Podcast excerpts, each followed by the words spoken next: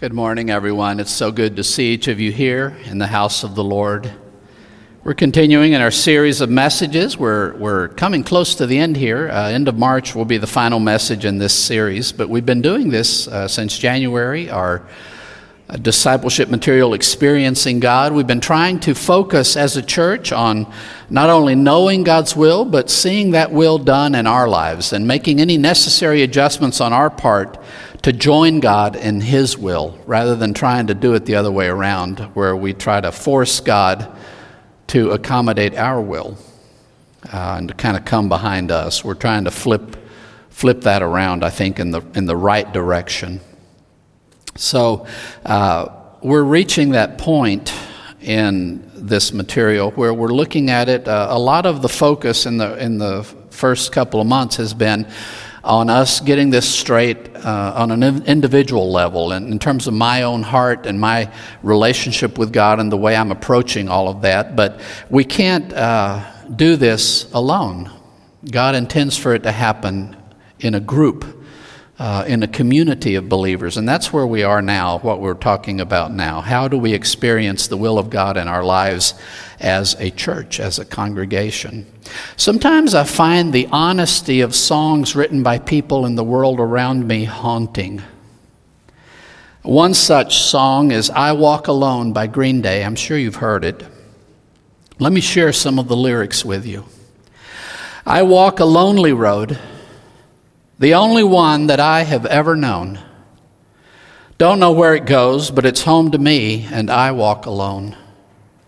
I walk this empty street on the boulevard of broken dreams where the city sleeps and I am the only one and I walk alone. They end the song with a wish. My shadow's the only one that walks beside me. My shallow heart's the only thing that's beating. Sometimes I wish someone out there would find me. Till then, I'll walk alone. One of sin's darkest cruelties is isolation. It isolates us from God, it isolates us from each other, and leaves us alone. How does God change this in the gospel of Jesus Christ? That's what we're going to look at today. We're going to be in 1 John chapter 1. We're going to look at verses 5 through 7. The message today is titled Kingdom People. Let's begin in verse 5. And this is the message which we have heard from him and which uh, and are proclaiming to you that God is light and there is no darkness in him at all. It's interesting to me that when we talk about the Christian faith, we don't talk about uh, an ethic we don't talk about a moral code. We don't talk about a philosophy. If you want to describe the Christian faith, the most consistent way it's described in the New Testament is it's a message. Or, let's be more specific, a good message. Euangelion. Message is a great word to describe the Christian faith because message implies at least two parties, right? For there to be a message, there has to be somebody sharing something, and there has to be another person who is receiving what is being shared. You need at least two for there to be a message. And that is what the Christian faith is all about. It is a message communicated from God to us. And uh, John, as he writes this letter, uh, is saying that this message that we have shared with you is something we heard first from God. This isn't something we came up with. And that's what's unique about the Christian faith. Is that uh, we have this collection of books that, that bear witness to it. 66 books written over a period of 1,500 years by a lot of different people, many of them anonymous. We don't know who wrote uh, a lot of it. Uh, but they wrote down these things, and uh, each one of them was uh, simply putting down what they had heard and received from God, their uh, encounter with God. And not one of these is a message where somebody said, Let me explain to you what you need to know about God. Uh, it was uh, people conveying a message that was not their own, something that they received from God. That is the nature of the Christian faith. It is not something that somebody sat down and thought really long and hard and said, This is the ethical uh, framework that would best work for the human race, and let me lay out the principles that we should live by, and let me share this because I've figured it all out. The Christian faith is not an invitation to a moral code, it's an invitation to a relationship with God. And in that relationship, we receive from Him the things that radically and eternally transform our lives. But it is a message. And those of us who talk about the Christian faith are doing nothing but what John is describing here. We are receiving a message from God and we are conveying that same message to the people around us. We are compelled to do so. We are commanded to do so because the message is the most important piece of information anybody in the world can ever receive. What does John have to say about this message? That he is proclaiming.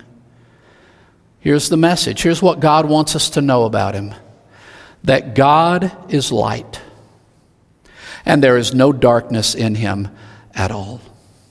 Light is obviously a metaphor. What do we associate with light? Uh, if any of you have ever been in the building across the way here at night and have had the misfortune of trying to navigate it with the lights turned off, you will realize that a very nice building gets really creepy fast. It's bizarre how creepy that building gets in the dark because you can't see anything. You can't perceive what's around you, and who knows what's in the darkness around you. And you could easily stumble into something or, or, or bump into a wall, or there could be somebody hiding there. The light dispels all those fears because it lets you see clearly what's going on.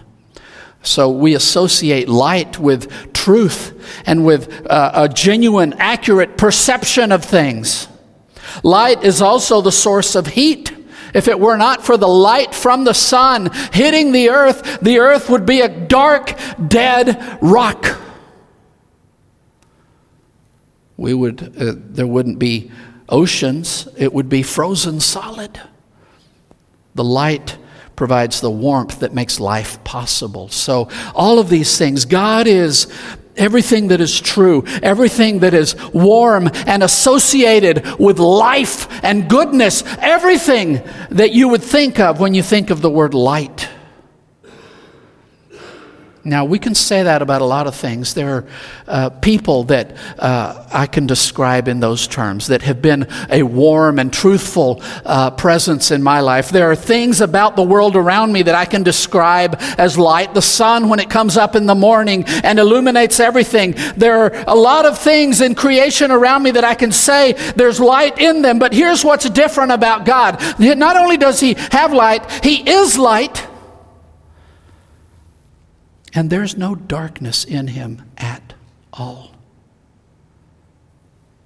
No tiniest bit of darkness in him. That's what's different about God, because about me, or about any one of us. I can point to someone that's been a source of light in my life, but I can also, if I'm honest, look at that person and say, yes, but there are dark spots in that life and heart. There are moments where it hasn't been all light. There are words spoken that have not been all light. The darkness creeps in and it's present in all creation. Even roses have thorns. There is some darkness in everything we experience, which is why we are so hesitant to trust, right? We've been burned. It's very hard for us to trust because we know no matter how much light we experience from any particular source, that there is a dark side. There is a failure. There is a brokenness. There is something there that is not what we're looking for. Here's what God wanted us to know. This is the message we are receiving from Him. With me, you don't have to worry about that. There is no darkness in me. In that sense, God is unique. He stands alone. So, John has talked about this message received from Christ. He talks about it in, in his gospel in chapter 1, verse 14. The message became flesh and pitched his tent among us, and we saw his glory. Glory as of the one and only from the Father, full of grace and truth. This is the nature of the message received. Also in chapter 1, verse 4 of John, in him, talking about Jesus, was life, and the life was the light of humans. And what's unique about God is not only that he is light, but that there is no shadow of darkness in him. There is not a bit of him that you would say, I love all of this about him, but there's this one thing, there's this one dark side to him that I have to worry about. With God, there is none of that. It's all good. I can't even trust myself the way I can trust God because I know there's darkness in me. I know there's cruelty and there is self destructive patterns of behavior and living. And I know I can't even trust my own heart. But God is light and there is no darkness in him at all. And this is something, the, the very opening salvo of the gospel message is that there is access to somebody who is communicating to us and he is telling us, You can trust me. I am nothing but good. There is no reason to hold back. And we may have never experienced this in life. We may think uh, there it can't be that there is a God who is uh, perfect light. Surely there's something about him that's not good. But uh, I think Paul uh, describes this well, this reality in Romans 3 4. Let God be true, though every human be a liar. The fact that none of us is pure light does not change the fact that God is absolute pure light. He alone is absolute pure light. So, God is our one chance at knowing light. You're not going to find it in your marriage. You're not going to find it with your children. You're not going to find it in friendships. You're not going to find it in a career. You're not going to find it anywhere but in God. And in a world that is tainted to its core with darkness, God speaks to us and says, I am pure light. Come to me. the gospel is an invitation to know the God who is nothing but light. Verse 6 If we say that we have fellowship with him and yet walk in darkness, we lie and are not practicing the truth. I love how blunt John is. He, he doesn't kind of tiptoe around it, he doesn't hem and haw. He kind of says it like it is, right? So we have this message from God, this invitation into His light. And He says, so if we're talking like we have entered into that, we have put our faith in this God who has reached out to us in Jesus Christ, this God who is light. We have reached out to Him and we are now connected to Him. We are in fellowship with Him. We have entered into this personal relationship with Him. Then uh, what does our life look like? John tells us what it doesn't look like if we are walking in darkness, and that term there, walk in darkness, that walk uh, has the idea of walk around. It isn't just like walk, go from point A to point B, but it's just, it's the idea of, of how you move about in life. Where you go and what you, uh, wh- wh- what contexts you are placing yourself within as you go through the living of life. As you walk about, would you say your walk is a walk in darkness or a walk in light? Now, we may misunderstand this. We may think that what John is talking about here is location. that uh, if we're in fellowship with God, we're never going to go to bad places. We're never going to find ourselves in, in shady corners or bad areas of town because that's where all the bad people are. Uh, Jesus was accused by his enemies of going to places like that, of eating and drinking with sinners, of partying it up with sinners in the context of where they were. Now, Jesus knew that people in darkness need the light, so he showed up in dark places and he didn't participate. He never tainted himself with the darkness, but he went into dark places and was decidedly different than the people who were in those places. So it isn't the location itself that we're talking about when we say walk about in darkness. We're not saying that you never uh, find yourself in, in a place where you're surrounded by darkness. It has to do with what you're, what's going on in your heart. Are you in dark places because you love the darkness and you are participating in the darkness and you are uh, enacting, implementing darkness actively? Well, then you're walking in darkness. Now, you can do that sitting in a pew at church. You can be sitting here with a heart full of hatred, rejecting everything God is saying, and rejecting worship and rejecting everything that's going on. You can be in the best place in the world and still be in darkness. It has to do with the nature of the life you're living. If, if we look at your life, is it a life that is the kind of life God would be associated with or not? Is your heart governed by greed or self centeredness? Are your relationships marked by loving service or are they marked by manipulation and trying to bend everybody around you to your will and your whim? Do you walk in darkness? Is the way you're living your life completely opposite of the way Jesus lived his life?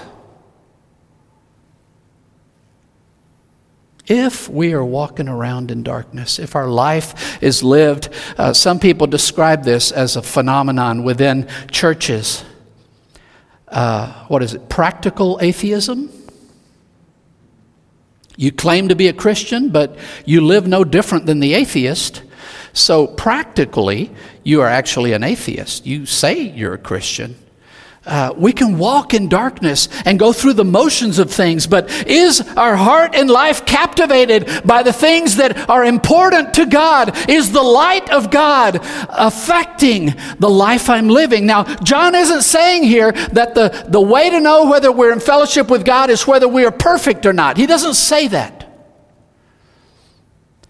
What he does say is if all I'm doing is moving about in this pattern of self centeredness and everything that is opposite to what God is up to, then there's only one possible explanation I'm a big fat liar.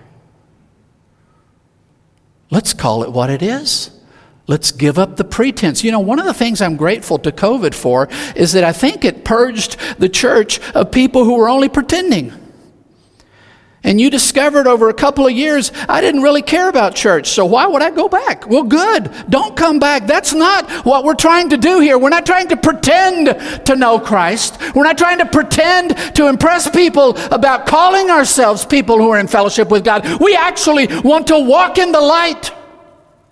We do not want to continue in darkness. Our life has to reflect not perfection but a heart that has been captivated by the God who is light. And there has to, at the very least, be a trajectory out of darkness going on. I'm not saying there's no darkness in our lives, but it can't be something we are happily living in.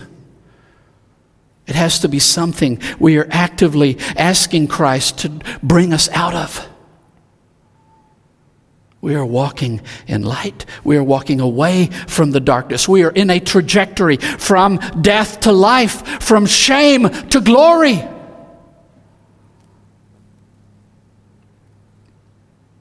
If that's not what we're up to, not only are we liars, we are not doing, we are not practicing the truth. Remember, truth is not a concept, and it's certainly not something up to you. Truth is a person. Jesus said, I am the truth, the truth. Anything that is true originates in God because He is truth. Just like anything that is light originates in God. Anything that is love originates in God because He is these things. He not only is characterized by them, but He is the very essence of them. If God is truth, one of the things that's going to be happening in my life if I'm in fellowship with Him is that the lies are no longer appealing to me manipulations and deceptions, and this idea of presenting some kind of a facade for everybody to look at and say, wow, what a great person this is, this Instagram lifestyle. We have no interest in that. If we're in fellowship with God, there's no pretense. There's no facade. There's no fake anything. We are practicing the truth. And if we are not practicing the truth, if we are people who are trying to hide everything from everybody around us, that is an evidence of walking in darkness. Not practicing the truth. How you live is going to tell the truth of your walk with God. It's not going to depend on what you say. And let's read verse 7, which is actually the memory verse for the week.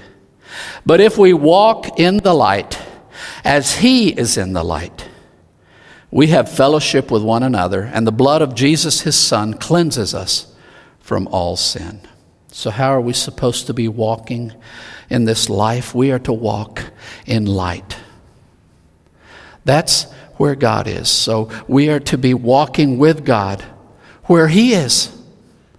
We are to accompany him where he is. This whole uh, past months, we've been working on this, on reorienting our hearts away from what I want to what it is that God wants.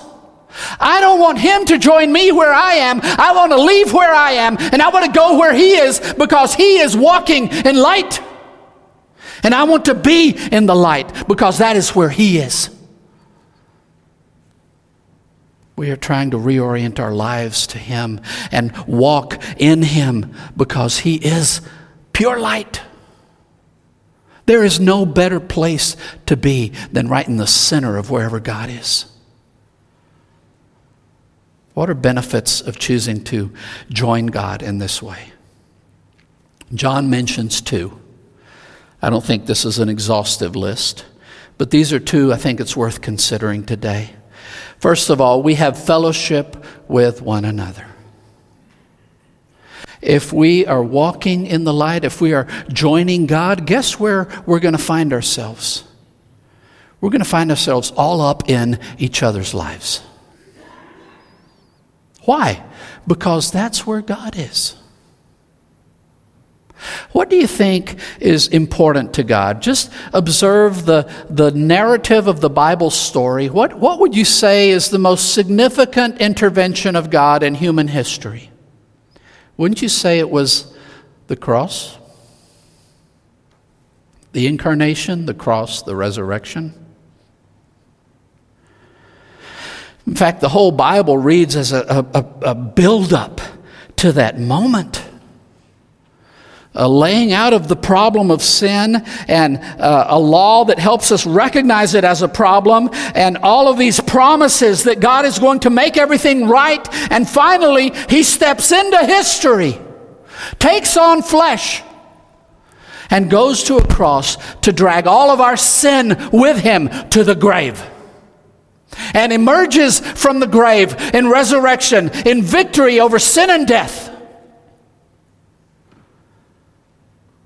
What is important to God? It is the rescue of humankind. That's the biggest thing he's done is rescue us from our sins. So, if that's the most important thing to God, and I'm trying to join God where He is, where am I going to be but where He's at work? And where does God live on this earth? Where is his abode? Where is his house with many dwelling places? We are those dwelling places. Anyone who has put his faith in Jesus becomes part of the house of God, becomes one of the many dwelling places of God on the earth. So if I'm going to hang out with God, I'm going to be around uh, the places He is. And the places He is, is the hearts of brothers and sisters who have come to know Him as I have. It is inevitable. If I have fellowship with God, if I walk in the light, I am not going to be able to avoid walking hand in hand with you. One of the biggest lies out there is that we can have the gospel without the rest of the church that all I need is God. I've got God. I've got YouTube. I can watch a service. I can sing praises. There's so much on YouTube now. Uh, I don't need to go anywhere or to talk to anybody. It's just me and God, and it's so beautiful. Well, according to the Bible, if you are in fellowship with God, you cannot not be in fellowship with other believers. If you are walking in the light, guess where you're going to find yourself? You're going to find yourself in fellowship with others who are walking in that light. God intended to, for us to do it this way. What's the other benefit he mentions? The blood of Jesus' Son cleanses us from all sin. He's very careful about how he words that. He doesn't say forgives us. I think that's sometimes we assume that, we just read right past that. But that's not the word he used. Now, we, it is true of the gospel that Jesus died on the cross and he, he bore the sins of the world on the cross in his flesh and dragged them, kicking and screaming, to the grave with him so that he would have absolute victory over all sin. And he extends forgiveness of sins. We are not made to pay the penalty of our sins. We are not made to face eternal death. It is true that Jesus forgives our sins, but it has to be more than that. If all I'm talking about is that I have a heart that is steeped in sin, I have a heart that is greedy and selfish and incapable of love and that is only focused inward and that is hateful and malice is, is governing everything I do. If that's who I am and all Jesus says is, I forgive you, what good does that do me? I don't need just forgiveness, I need that sin gone. I need my heart cleansed of that filth. I need to know what it is to have a pure heart and what it is to genuinely love another person and to lay down my life not because I have to, but because I want to. I want God to change me. That's what he's talking about here. The blood of Jesus doesn't just forgive sin, it cleanses us from all sin. What that means is, if you want God to change your heart, if you want that darkness gone, if you want to be washed clean of it, the way that's going to happen is in fellowship with one another. Where are we going to learn to love without each other? You think you can learn to love locked in your closet? You think YouTube is going to teach you how to love? You can't. I learn to love when I am sharing my heart and life with people around me and they fail me. And they hurt me. And they say things that are untrue about me. I learn in that context as I am hurt and bruised by sharing my heart and life with others. How else can I ever discover the kind of love that covers a multitude of sins? But that I put myself in a situation where I can be sinned against by other people? and I don't run away. I don't leave when somebody hurts me, but I stick it out and I stay there and I begin to see God change my heart. That's how it works. We learn sacrificial love only when we are forced to exercise it. And we cannot do that at home alone. Your dog at home is not going to teach this to you. You need some flesh and blood people around you, people who are going to fall short. And it's in this fellowship that God's light is perfected. It's in this fellowship that we grow and the sin that darkens my heart can be washed. I have to be doing this together or it's not going to happen at all. If we're going to walk with God, then we're going to know true fellowship. And we are going to, in that fellowship, discover that He is at work cleansing our hearts of sin. Notice He says, from all sin. Because Jesus is going to finish what He started. It's inevitable. If we are in Christ, that is going to happen. And obviously, it's not going to happen perfectly until the day of the resurrection, until we are made absolutely perfect through and through. But we know where we're going. We know the trajectory of our life, and we refuse to live it any other way than in that direction. That is what it means to walk in light, to not settle for anything less than that complete cleansing from all sin. God is nothing but pure light.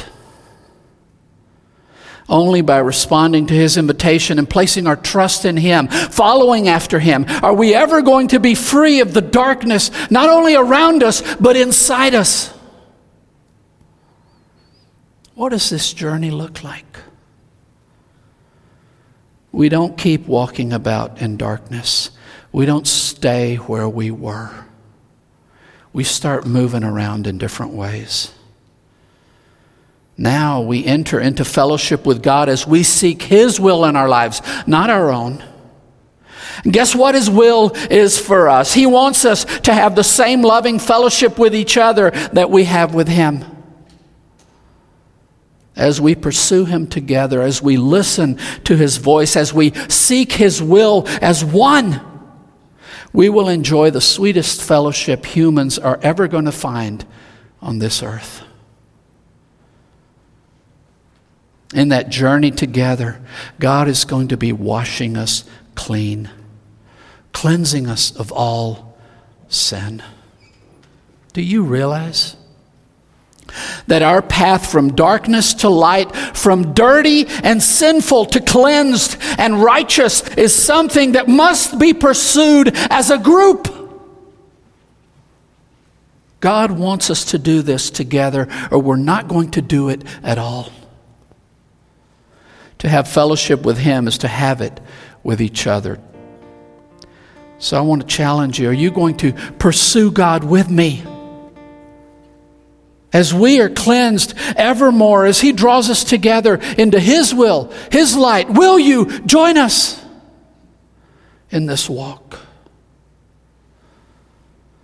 God's calling us to this to commit our lives to Him and in Him to each other. And I'm not saying God can move you from one place to another, but wherever He has you today, you need to be in 100% right now where He has you. And when He moves you somewhere else, you need to be in 100% wherever else He has moved you. But don't be half in. And let's see God who is light Make that evident in our fellowship together as we together pursue what He is up to. As we give up our self centered ways and pursue His kingdom and His calling together. Whatever God may have put on your heart today, whether it's the beginning of a relationship with God or it's a renewed commitment to what He's calling you to, whatever God has put on your heart, now is your time to respond and to do something. Let's all stand. There are going to be people here on either side, and they're just here to take your hand, share with them whatever God has put on your heart, and let them pray with you and encourage you. This is your time to respond to the Word of God. Come while we sing.